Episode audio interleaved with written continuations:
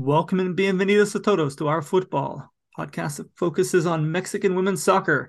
I am Eugene Rupiński. I'm your host this evening, and I am with, as always, Adriana Terrazas. Adriana, how are you? I'm doing well, Eugene, and just eager to have this summer start off in a couple of weeks. I have to say, I am appreciating the fact of not having tons of games like we had like a month ago, which was really crazy. It's just like, I don't know, like calm before the storm or something. But we just ended up the Women's League last week, and then we have a couple of weeks kind of off, and then we have Gold Cup and Leagues Cup and Women's World Cup, and it's just like starting up everything all over again. So yeah, just a couple of weeks just to gain our strength and make our peace with the fact that we'll have to wake up at 4 a.m. again to start watching World Cup games. Yeah. But yeah, other than that, really good. It's nice that the soccer gods are going to allow us a couple of weeks of rest to gear up for all of the stuff that's coming this summer.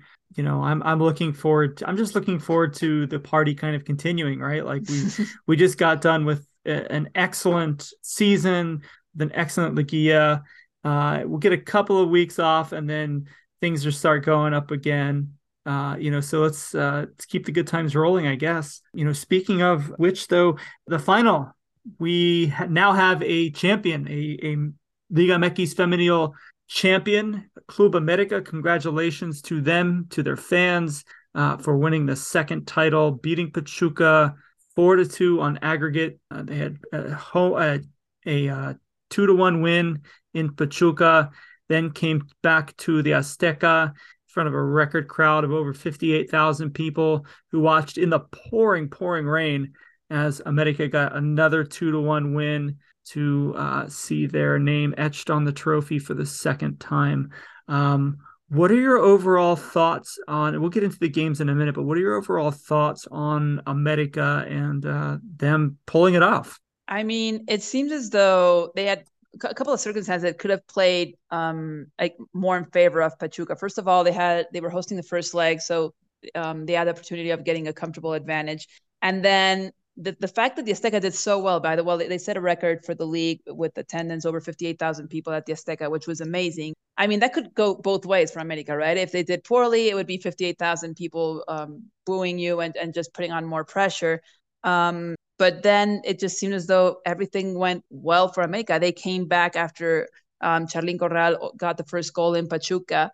Pereira and Katy Martinez got those goals in the second half. They did struggle way more than I guess they wanted to. But still, they got a victory in Pachuca, and that just opened up the door entirely for them to actually compete and make sure that they took advantage of their home game in the second leg and get that second championship. I was... truth be told, I was kind of disappointed with Pachuca. This was nowhere near the Pachuca I expected. I think it was nowhere near the Pachuca that we saw during regular season.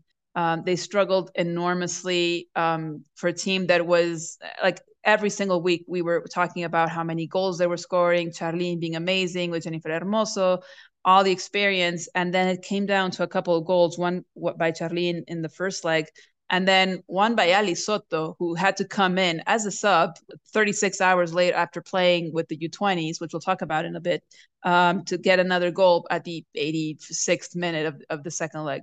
So, I mean, America got the job done. I think Villacampa definitely outplayed Gacho. And, I mean, it was just amazing to see all these players in their best form. Katy Martinez in that second game was absolutely killer, like her nickname.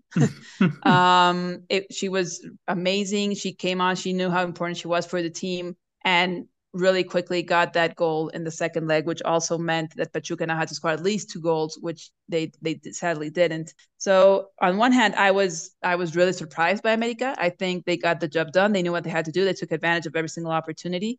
And they outplayed Pachuca. I didn't see any of like Pachuca nowhere near what we saw during regular season. Yeah, I agree with you there. You know, you said it, you know, earlier that Villacampa outcoached Gacho.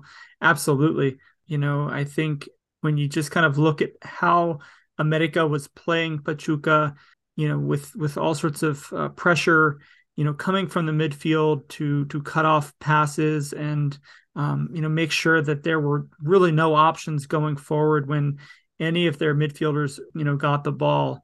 It really speaks to highly of Villacampa. I mean, the man did his homework.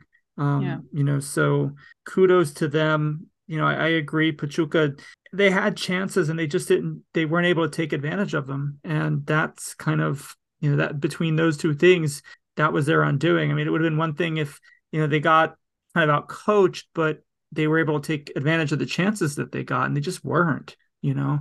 So many times they'd finally get a ball into like Ocampo, or they finally get a ball into Charlyn or something, and the shot would go into the stands, and you're just like, well, you know, that was it, that was your chance, and it just it didn't even go on frame, you know. So that was a little disappointing. Live and learn, though, I guess for Pachuca. You know, their squad is very strong. You know, they should, you know, I would say be locked to come back to the Liguilla and go far again next season, unless they decide to completely rip everything apart. But I don't necessarily see that happening. I don't see there's any need to do that, you know? Yeah, I think both squads will probably remain at least like the core, which for America, I mean, for both teams, it's pretty strong. I do think Pachuca might have some issues with, I think that's to make sure that all players ended up healthy and injury free. I mean, at the end of the game, it seemed as though, I mean, yeah, it was pouring at the Azteca, so it was just like, oh my God, please, no one slide, no one run too fast, no one do anything, because it was terrible weather. And they're just, we had so many injuries this year. It's just like you really want to make sure that they're all safe. But I think Pachuca might start thinking of bringing in maybe some younger players midfield, trying to think about that situation. Not so much America. I think America could pretty much keep the same squad and they'd be okay for next season, which doesn't mean they will. I mean, just knowing America, they're still going to bring in, I guess, a couple of players and just, I don't know, have a even a stronger squad, but definitely not like rebuild next season. I don't think so. Yeah, no, I think America will probably have a couple of players go out and a couple more come in. That's just the nature of the business, right? Yeah. You know, so that would not surprise me. But as far as like a complete retooling for either team, I don't necessarily think that's necessary. We did see the first player leave either of those teams. It was announced earlier today that Lizbeth Angeles has left Pachuca, the goalkeeper. You know, so that's, you know, one player who, you know, is going to try her luck in the free agent market. And I don't see any need for any like real wholesale changes for either team. You know, why would they? They finished 1-2, you know, on top of the league. And it's not like Pachuca kind of got blown out of the water or anything. They were just kind of out coached and outplayed. It doesn't mean that their squad was, you know, that terrible. You know, so I don't necessarily think they need to do much of anything. You know, they probably want to look at some of the positions and see, you know, make some tweaks here and there. Yeah, maybe it's as easy as bringing in some of the younger players from the U18s. America obviously has several players that went to the U-20 CONCACAF tournament. Probably give them more minutes. I mean, you have a pretty strong system going on there with those players. So I'm guessing. Maybe some of these teams, I mean, they probably should start looking into those players, because most of them, even because of their age, will not make the U18 squad next year. So probably just bring them up, understand that doesn't mean they're necessarily ready for a starting lineup position. I mean, they're still 19-year-olds, 20-year-olds, and you still have to like slowly give them minutes and not put extra pressure on them just because they made it to the senior squad already. But yeah, I'm hoping we start seeing more of that latter with the younger team and the senior squad, and players start to grow slowly from one to the other. Yeah, absolutely. You know, and there's still time. You know, I don't think that they've announced really any structural changes to the way the league's going to go for next season. You know, so they could implement something like they did last year, where it went from U-17s to U-18s. They may raise it to U-19, so those players would still be eligible. I know that, or I believe with the men's side, didn't they raise the amount of youth minutes that teams need to have? Or am I making that up? For the men, there's like no like rule anymore. Okay. That U-20, but yeah, they sort of made a mess because they don't have a U-20 league anymore. They combined, they made a U-23 league with the Expansión, And somehow now, I mean, again, this somehow doesn't seem like a good idea. You have the U18s, and then the U18s will jump over to U23s. So we actually don't have a U20 league anymore, which I fear will come back and just be troublesome at some point, just because, I mean, there is a U20 World Cup. That it is like a known category for the men's side as well. For sure. And somehow we're expecting 19-year-olds to play with with 22-year-olds and face off expansion teams that have 30-year-olds. Yeah, something seems amiss, but yeah. No, I was just thinking more along the lines of, you know, and this would be another change that the Liga MX Femenil could consider, would be to require even more minutes, you know, from underage players, right? So I think it's 1,000 now. Maybe they bump it up to like 1,200 or something. Like I don't know, but that would be another way to ensure that some of these younger players get into competitive games, get into first division games, you know, that sort of thing. So there are options on the table, and I believe that there's still time for the federation to make those changes if they were so inclined, or they could just go, it's good enough, and we'll see what the teams kind of figure out for next season. You know, I was impressed by the overall series when it comes to just the amount of attention it seemed to garner, the atmosphere, like the fan experience, you know, I mean, because, you know, yes, while, you know, we are, you know, people who like cover the league and cover teams and that sort of thing, like at the heart of it, we're also fans. And I always try and keep an eye on, you know, is it fun to follow as a fan, especially as a fan of, you know, not really either one of these teams. And I thought it was, you know, the atmosphere at both games really seemed like it was super fun. Even, you know, at the Azteca, when it was pouring rain, it was so loud that it sounded like there was a plane taking off for a lot of the match, you know, over the television. And I know that it wasn't anything like, you know, it wasn't something that was in like the control booth. Like that's actually just how loud it was, how loud the rain was there. It was, I mean, we just started off like rain season and hurricane season. Everything just started off early, but it was, I mean, I remember it was a couple hours before the game actually started, and it was like, oh, it's going to pour like in at the Azteca. I mean, but even more so, I mean, just happy to have 58,000 people be brave enough to actually make it through the game, knowing how terrible the weather seemed was going to be. So, but yeah, it definitely was something to consider. I mean, also like the speed of the ball on the pitch and players. And I mean, it is something that could definitely turn a game one way or the other. But yeah, I mean, it's just one of those things, you know? Yeah, but it still seemed like that everybody was having fun. Maybe not so much the Pachuca fans in attendance, obviously, but it just seemed like the atmosphere was really good. And like I said, there was a lot of buzz, you know, on social media, a lot of people. I feel like we're talking about it. You know, I talk with a lot of people who cover other leagues like NWSL and European leagues. And even they were kind of like, oh, you know, like looking forward to the game. How can I watch it? That kind of stuff. So, you know, it's good to see that kind of interest in the league. It's good to see that those who showed interest were rewarded with a good series, you know, for, you know, on all different fronts. You know, the play was good. And the atmosphere was good. You know, kudos to the Azteca, especially for the show that they put on with the fireworks and everything. That was just super, super cool. I loved that. You know, I think they really did a good job with that. So hats off to them. Yeah, I mean, ever since the game started, you had like these laser images on the pitch. I think also another thing that really helped out was they had the U20 national team during halftime walk around the stadium with the trophy. That was dope. That was awesome. That was so awesome. It was just such a great way for them to get credit for what they did, and fans to applaud all of them. That was part of like the show as well. And it was really great for them to actually do that. I mean, they had just played like literally like 31 hours before. So they got on a plane, got home, left all their luggage, and then went out to the Azteca. I'm sure most of them might not have slept too much with all of the excitement around what they pulled off.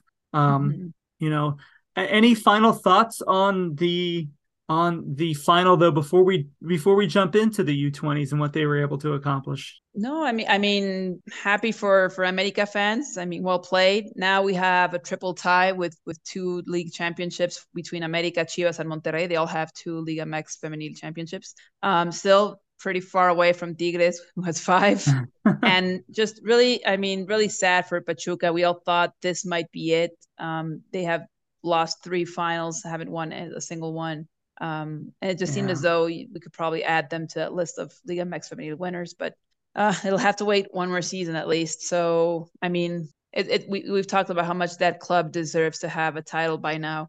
They've been so supportive of the women's program. They have their own facilities. I remember they were the first team to have a photo, an official photo of the men and women together. Mm-hmm. They had their own jersey as well. I remember they were the first team with their own jersey, but at least they were one of the top 3 teams to have their own jersey in the beginning. So the support is there, project's there, the team is there. It's just been really terrible luck when it comes to the finals. But I mean, it'll be here eventually. Yeah. They should. I said this after the match. Like, they should hold their heads high. Another week, another day. That could have been much different, and they could be celebrating.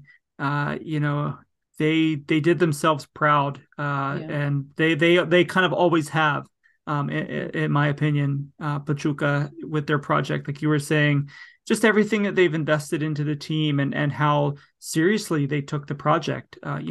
It shows. It you can see if you look at their history, if you look at what they've been able to do, it shows that they actually care and that they put time and effort and thought into treating it like a serious club. And that's awesome to see. And it's just a shame that it hasn't yet been rewarded with a championship. So, heads held high, Pachuca fans, and, congratulations again to America.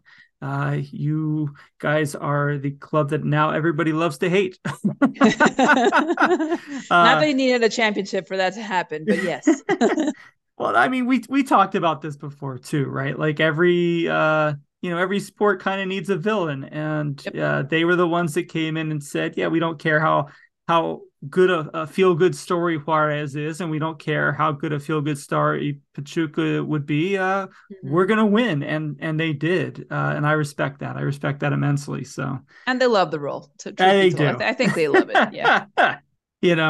So hats off to them. And I think everybody will be gunning for them next season. So that's what a good series that we were treated to. And we'll go on to talk about the U20s right after this. And we're back. And I know we said we were going to talk about the U20s, but why don't we talk about the moves that we've seen in Liga MX Femenil first? We have seen a couple of really big moves already before the end of the season even happened, when we saw Carmelina Moscato announced she was leaving Tigres. Mila Martinez announced she was leaving Juárez. And then it was announced a couple of days after that Mila is now the new head coach at Tigres. Lots of intrigue there. What are your thoughts about kind of how just all that went down? I mean, first of all, I was pretty surprised to see Carmelina leave. I thought she had great chemistry with the squad. I think obviously we've talked about how this is far from the most successful season for Tigres. They were actually one loss away from having their worst season yet, which is by no means terrible. It's not bad for anyone. I mean, it's just they've been so good that, like, I think it was like 4 defeats or 5 defeats would have made the record. I mean, it's just they've been so good that even something bad still isn't bad for them. I mean, But we did start to see changes in performance. I think we could start probably talking about how they have to look into making sure that they have players coming in to eventually be the substitutes from some key players, just because of age and probably national team call-ups next season. Maybe understand that some injuries. Bianca Sierra is pregnant. So you're kind of losing several players due to different circumstances, or you will lose them eventually because, again, age, injuries, etc. And Tigres has to start thinking about those changes. I think Carmelina got the first hint of that situation. I think other coaches kind of went through and really didn't have to deal with that yet. But still, I mean, I was kind of surprised when they announced she was leaving. I mean, not because she's a terrible coach or anything. I think we're all begging for her to go to NWSL just because we know how good she is. But it was weird just because you do have a really competitive squad. You have a good project. You have the U18s coming in. You have really key players, not only for Tigres, but for the entire league, for the national team. So everything seemed as though it would be okay for any coach to take on that project. So I'm guessing, the reason she is leaving is just because, maybe she might want to grow in some other league, which is totally respectable. And it's still, I mean, we saw so many players tweet out support and just say how she's been the best coach they've ever had, how much they're going to miss her. And then I don't remember if it was that same day or the following day, we saw Mila leave. And there was like a moment I was panicking. I was like, what the hell is going on in the league? Where is everybody going? I really didn't. I mean, I thought Mila could go to Tigres, but it's, by the way, she wrote a huge text on social media. The way she was talking about Juárez and how she wanted another project and its personal reasons. I thought she was going back to Spain or something like that. It kind of hinted that way. And then she's announced in Tigres, and I'm like, well, yeah, that makes sense. Yeah, but I mean, I'm happy for her. I think it's going to be amazing for Tigres as well. Yeah, when she, at the end of the season press conference for Juárez, she was saying, I want to go back to Spain. I have things to think about. And when she left Juárez, I think everybody made the connection that, okay, well, she's going back to Spain, like going back and going back. She's not going back to like visit her family or to just take a vacation. Like, she's going back and she's not coming back. So I think that was the kind of leap that we all made, and kind of rightfully so, right? Like that makes sense, but it wasn't what was happening. Shame on us. I'm with you. I think first off, she did a wonderful job with Tigres. She did a lot to change, really how the club played and, put some real focus on certain areas. And, she got them playing more as a unit than I think I'd ever seen prior to that. You always had these super talented players who were super talented players kind of on their own and doing their own kind of thing. And I think she really did a lot to bring them all together as a collective unit. And I think that there were some growing pains for sure. I think they stumbled a few times for sure. But I think overall, like, the project was successful and heading in the right direction. And, they just ran into a hot America team in the playoffs. What can you do about that? Right. So, I think her time there was a success, and I am super excited to see wherever she lands up. I've heard all sorts of rumors where she's going to wind up. They're out there if you're so inclined to find them. But just like kind of Google, like, but on Twitter, like Carmelina, and everything will come up. Yeah. And it's, if she wants to be back in a job sooner rather than later, I don't see that being a problem whatsoever. I feel like there are 100 clubs that would be happy to have her on board, so I don't think that's an issue whatsoever. Yeah. And, congratulations to Mila Martinez. Tigres has to be considered one of the top women's jobs in the world, honestly, and, she's done it, and she has earned a spot there. And I'm interested to see what she can do there. We've ranted and raved about how she was able to do more with less at Juárez, and I'm excited to see what she can do with more at Tigres. Yeah. And, it's not even so much that she was able to do more with less. She was able to get really good performances out of players and really bring the best out of them. I mean, she turned, and not to say this was solely her doing, of course, but, she turned Mia Suazua and Yasmin Cáceres into national team players. Mm-hmm, exactly. you know, and that's not to say, oh, that they don't deserve it or and nothing to that, but she was able to bring that out of them. And that's, you know, that's a true testament. Can you imagine what she can do with a player like Ovalle or Mia Fischel? Can you imagine her unlocking like a next level for those players? Like, wow. You know? So I'm excited for that aspect of it. You know, it's how good can Tigres be under Martinez? You know, if she's able to kind of have that same level of success, there's really no telling how good that team can be. And probably like looking into like, again, the generational change that has to happen in Tigres eventually. I think with the experience that she had in Juárez, understanding that some of these players also were kind of young, not as experienced as the ones that you'll find in Tigres. Players in Tigres have been into Europe. They've played international tournaments. They've been with the national team. But still, understanding that has to happen eventually in the club, I think will be really interesting to see how she starts thinking of building that team without just disregarding the fact that you have so much experience. Again, you really don't want to miss out on any of that during the league. So again, I'm really happy to see how that goes on. I mean, how that happens and how, I mean, it's not going to be easy. She's clearly understands that she has to get that league championship because it is Tigres. Mm-hmm. And also understand that you're coming into a club that let go a coach or that lost a coach, which apparently players were really, really happy to have on board and great chemistry. So sometimes it's really difficult coming into a group like that, not because they think it's your fault, but it's just because of the void that someone can leave in a team, like in Carmelina's case. So yeah, really interesting to see how Mila deals with that. I think she has enough experience in the league to deal with it, to understand what she's up against. And will be really interesting to see probably like a new Tigres. I'm guessing it's going to be different from any other squad we've seen before. I really do think we're going to start seeing some changes there just because they have to happen. And you have to start understanding that some other teams are also building really well and they're constructing really good projects. And you kind of need to, you know, raise the bar a little bit. Just because you were awesome in previous years and you do have 5 championships, well, other teams are catching up, so you still have tons of work to do. Absolutely. You know, I think the bar is always going to be high at Tigres, just like it is at America, just like it is at Chivas. Yep. You know, anything less than a championship is going to be considered a failure.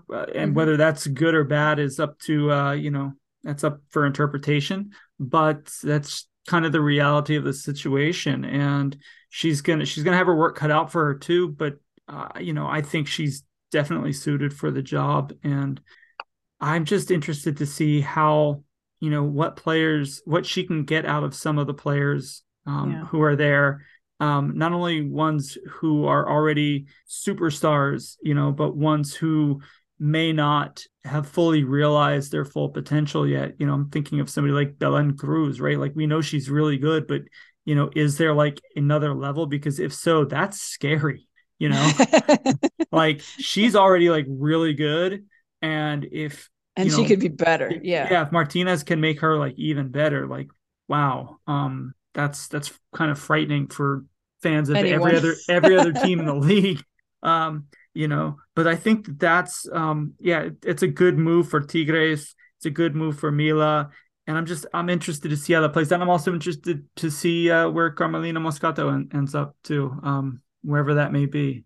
Yeah, agreed. That'll be really interesting. And obviously also think about her probably just bringing on players, her new project that she knows in Liga MX Femenil. I mean, that's always a good thing about players and coaches leaving, is the fact that they could put in a good word for other players and other coaches and start expanding all that talent to their league. So hopefully that'll happen as well. Yeah, we could probably spend an entire episode of Juarez players and how they would fit in because I've had some people ask me about, do you think this player is going to go there? And I'm like, maybe, but you know, so I don't know. We'll see. There was other moves that has been announced throughout the league. We did get confirmation that Deneva Caxias is out from Pumas and is a free agent. I think we all kind of saw that coming.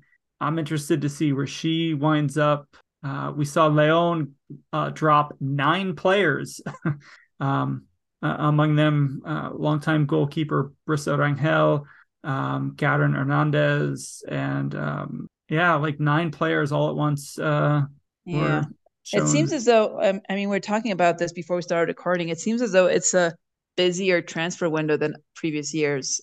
Sure does. I don't know if it has to do with contracts expiring at the same time. Maybe some, like most clubs, restructured or something, and that's why they're losing so many players, because their contracts are up, or just because we're starting to see, I don't know, like more projects that, like, looking into next season. It is a summer window, and that usually means that you have more time to actually make all these changes, rather than the window during the winter where it's really quick, and you have like a month between like the end of one tournament and the beginning of the other.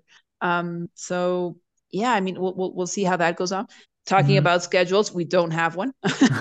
This is very Liga MX Femenil. I mean, this has happened. I remember talking about this with Amy so many times. It was like June already, and we were like, well, we don't even know when the league starts. So that's the case again. So we'll probably find out like in a couple of weeks, and I don't know, it'll start off at the end of July when it usually does.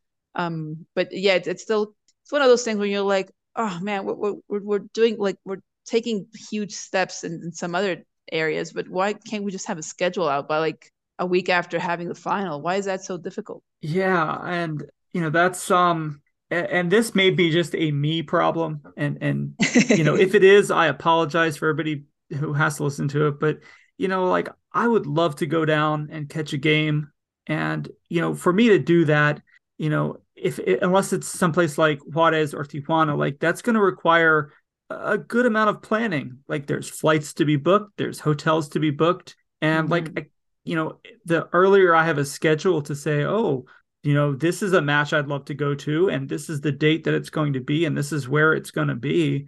Well, I can't do anything. You know, I would love to go see a Clásico Regio or a Clásico Nacional, but you know, for me, that involves booking flights and hotels, and I can't do that.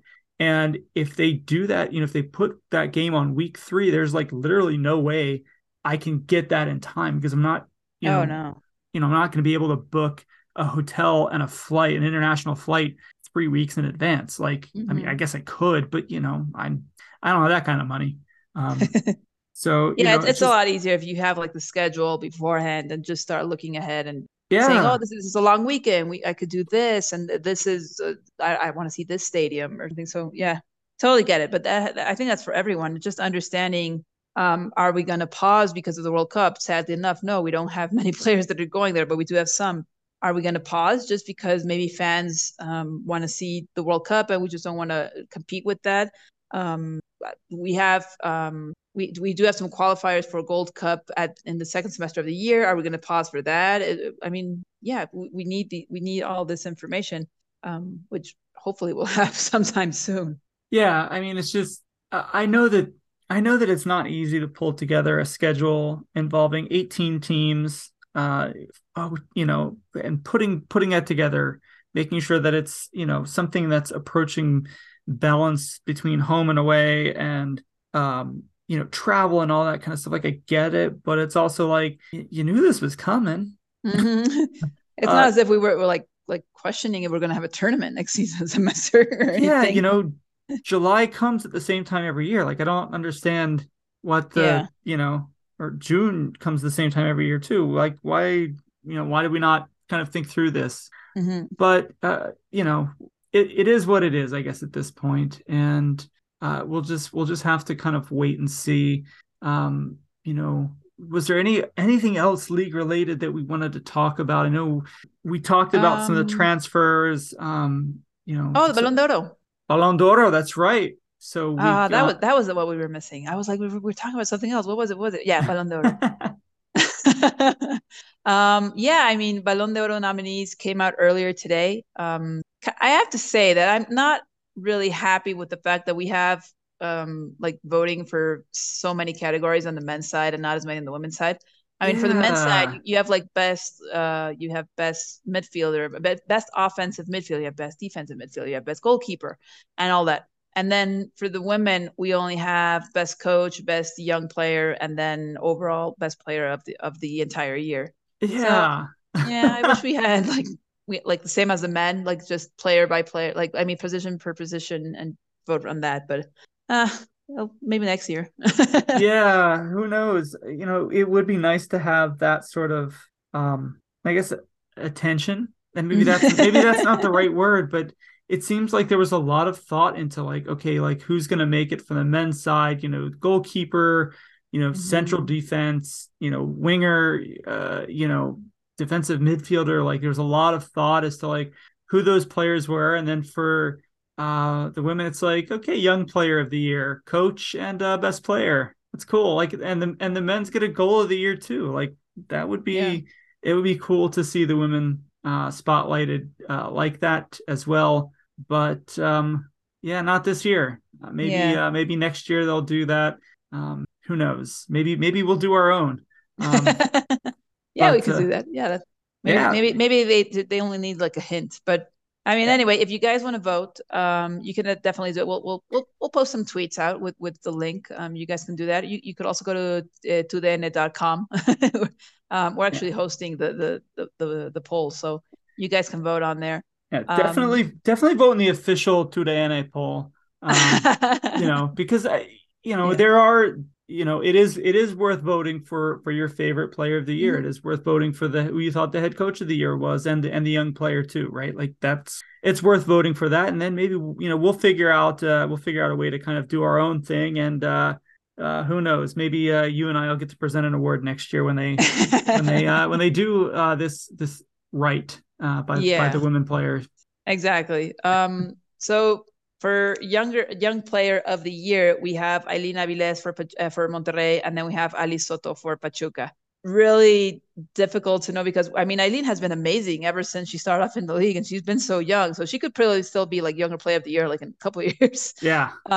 She's been amazing with Rayadas. But on the other hand, you do have Ali Soto, amazing for Pachuca, got that goal against America in the final 31 hours after playing with the national team and getting that first place against the U.S., Yeah, she had a breakout season this past year. Yep. I think many people might just think of Aviles just because, again, she's been in the league so long despite being so young. Yeah. But definitely Ali Soto has, you were mentioning she had a killer season, so pretty difficult to see who could actually be in the lead for that one. It's kind of funny that they, the email that I got has both English and Spanish. And for the English version, they put female rookie of the year. And I'm just like, there's no way Aileen Aviles is a rookie. She's been playing forever. It seems like this is definitely not her first season. And then I was I went down to the Spanish. I'm like, oh, it's just, they just mean like the young player of the year. Okay. Yeah. That makes sense. That's true. That's not properly translated. That is true. Definitely. They're going more for age rather than the fact that it's their first tournament. Yeah. Otherwise, Aileen, no way she could be on it. and honestly, that makes a lot more sense, I think, than rookie of the year, because then you get into kind of, well, who counts as a rookie? You know, if somebody, you know, was in their U18s and they played 2 games last year, like, do they still count or no? Exactly. You know, so, yeah. Player of the year, I mean, that one's really difficult as well. I mean, you have Jackie Ovalle against Charlyn Corral. So, by the way, it's one player per tournament. So Jackie Ovalle was nominated for last season for the 2022, and then Charlyn was nominated for this season. That's how it works. So, I had to say, just because of her scoring record, maybe Charlyn has an edge. But I mean, Jackie Ovalle has been so amazing. So consistent with Tigres. It's not easy just to go by and be like, oh yeah, I'm not going to vote for her this year. It's I don't know. It's also kind of neck and neck because of how key they've been to their teams as well. Mm-hmm. And then for women's coach of the year, we have Mila Martinez and Angel Villacampa. Really difficult as well, just because you have the coach that actually led America to their championship, and you have Mila Martinez, who did Brava Láctica's the best Cinderella story we've had in a while for Liga MX Femenil.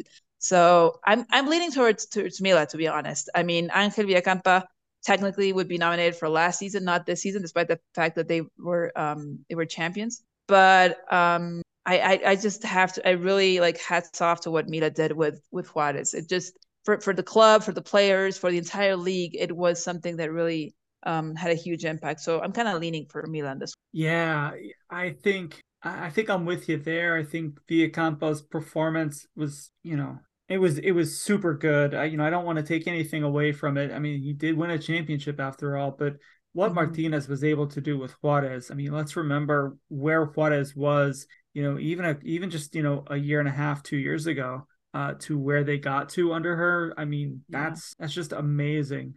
So yeah, I'm kind of leaning to her as well, for the player of the year. It's another situation where they're both so good and they both meant so much to their respective teams. And then you think, wow, there could be like five other players who you could have thrown into this conversation as well. It's just, I don't know. I guess I would flip a coin, honestly, and just go, whatever. Hey, you're this year's winner. Yeah, I mean, tails. But whatever the outcome is, this is one of those ones where you look at it and whatever the outcome is, you're happy with it, right? Yeah. It's not like you got one that's really deserving of it and there's somebody else who's just kind of there who's absolutely not going to win. You know what I mean?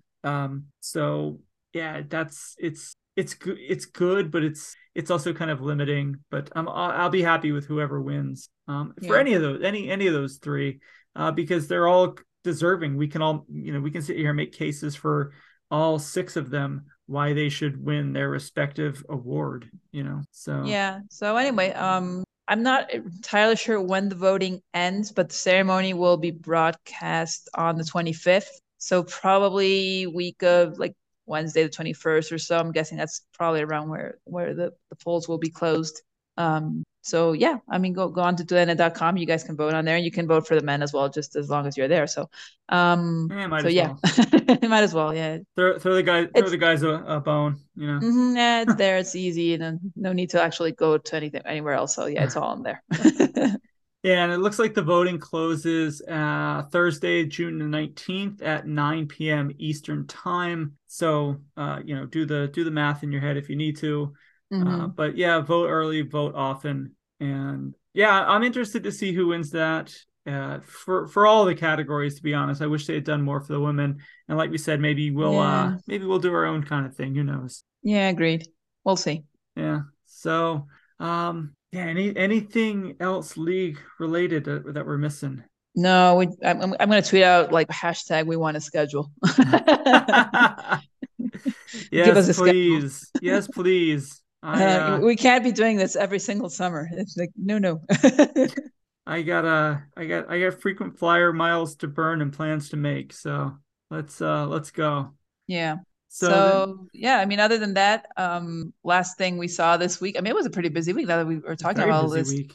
The U20 is winning the CONCACAF U20 championship. How do you feel about that, Eugene? That was, I guess, awesome. Everyone was just kind of eager to see that game against the U.S. and we were like, oh dear God, here comes the U.S. again. Yeah, but they beat them. They got past them. They beat the evil empire. It was amazing. I'm pretty sure we were all like really nervous just because we know how important the U.S. for women's soccer, well, for men's soccer as well now, for women's soccer in the region, and then facing them off in a final. I was nervous on so many like levels just because, first of all, yeah, it is the U.S. Everything that went on with the women's national teams last year was just chaotic everywhere. I mean, the senior squad failed to make it to the World Cup. Maribel Dominguez leaving the U20s, and then Ana Galindo had to step up, and then she had to go back to U17s, and now she's taking over the U20s again. I was remembering some of these players also kind of skipped a process just because of the pandemic, canceling so many tournaments. So we had so many players that had to like skip from U17 to the senior squad, U20s missing out on I think it was a World Cup. I mean, it seemed as though things are starting to go back to where they should be. But still, I mean, there's so many things that you have to consider. Again, all the pressure for a women's after everything that went wrong last year, which was probably just about everything. But I was so happy for Ana Galindo because everything that like the entire process she's had with women's soccer in Mexico, starting off with America when she was with Lo Cuellar, and then going on to national teams, having U17s, now taking on the U20s. beating the U.S. in the final, and just because they reached the final, won that semifinal game, they already had their ticket to the World Cup next year. So it was like, oh, finally, some good news. Something's going in the right direction. Everything seems to be working fine.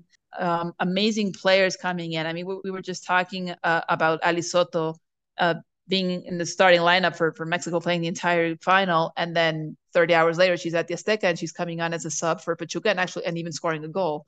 So just really eager to see all these players start to get minutes with their clubs as starters, not only as players coming on as subs, but also starting to make their way into those more experienced roles for the league as well. Yeah. You know, I'm looking back at the history of this tournament. It looks like this is the second time that Mexico has beaten the U.S. To win the championship. The first time they did it was 2018, and they did that in penalties. This time they did it in regulation. It was amazing. Yeah. You know, the U.S. has beaten Mexico 4 times in the championship game. This is just the second time that Mexico has done it to the U.S. and I was happy to see it. We've been watching how the Mexican women's national teams from top to bottom have improved since the beginning of Liga MX Femenil. You know, we've talked about that, and I think now we're really starting to see the fruits of that, especially at the youth levels, because, you know, we have players who are now training with clubs and are part of a club system and, you know, getting professional coaching and dietitians and all that kind of stuff that really weren't getting before, that have been, you know, especially at an elite youth level, are kind of the norm here in the U.S. for some of the real high level programs, you know. So it's good to see that playing field is being leveled for Mexico.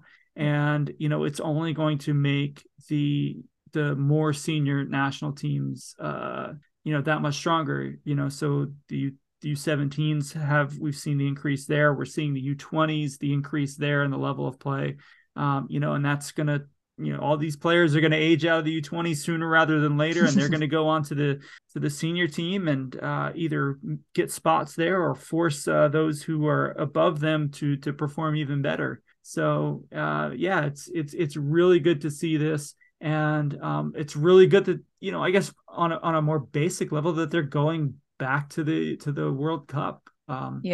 That's super, super cool. I mean, and that's still like overall performance, right? I mean, they were unbeaten in the group stage. They won all 3 games. No one could score against them. It was only until the semifinal against Canada that they received their first goal, and then the U.S. scored against them as well. But I mean, so great to see these really solid performances. Like, as a Mexican national team, whenever you're scored against, like the first time, like it wasn't against Canada, kind of got that first goal. There's always this like, oh no, I mean, it's always a lot easier when we get that first goal, just because we know like how mentally like challenging it can be to overcome a goal, especially during the second half. And then it just didn't seem to be a problem with these players. They were, I mean, still focused, still understanding what they had to do. And again, I mean, just really eager to see them start like going up that ladder with their clubs. I mean, we've seen it with Itzel Velasco for America, for instance. America actually had both goalkeepers. Well, 2 out of 3. Renata Cota also was called up. So, I mean, yeah, really, really great to see. I mean, obviously we know Tatiana Flores because of her brother and sister are also in national teams. We haven't seen Silvana in a while, but hopefully she'll come back eventually. Marcelo, we know, is with the youth teams as well. Some players coming in from the U.S. also really interesting to see if they'll stay there, if they'll go on to NWSL, if they'll maybe take a shot at with Liga MX Femenil. But yeah, I mean, Fatima Servín with Rayadas, we were mentioning Ali Soto. I mean, yeah, it seems as though like the talent is there, the potential is there. And I mean, who knows? Pedro Lopez does have call-ups next semester. I mean, yeah, some of these players might not be able to make it to the U20s a while longer. So you maybe just start bringing some of these in. Yeah. It's exciting times. That's for sure. You know, and I'm excited to see how they do with the World Cup coming up. I believe it's in South Korea, 2024. But I don't think that really much else has been kind of put out there. Yeah. But yeah, we'll definitely be keeping up with that. So congratulations to them. Any final thoughts before we say our goodbyes? No, I mean, really great way to end up the first semester of the year. And second is going to be busy. I think busier for the senior squad. Eager to see if there's any changes with Liga MX Femenil. We don't have a schedule. As far as we know, there won't be any changes to the actual structure of the tournament because we did have the owners meeting a couple of weeks ago and they only announced changes for the men. But seeing as though it is Liga MX Femenil and Liga MX in general, I mean, it could happen. Hopefully, if they do have some changes, it'll be something we can support and not be too fearful of what could happen. But yeah, I mean, eager to see these teams build up during the summer. Looking forward to seeing some players switch around, get out of their comfort zone, joining new clubs. And yeah, hopefully we'll have a bit more visibility regarding the schedule sometime soon. Yeah. I mean, it was a great season, great playoff. And like you said, it was a great way to end it with a wonderful final, as well as the U20s winning CONCACAF and going on to the World Cup. So yeah, I can't think of any better way to end it other than to say, thanks to everyone who listens. Keep up with us, keep up with the hashtag Liga MX FEMENG, because at the end of the day, it is our football. Thank you all so very much, and we will see you next time.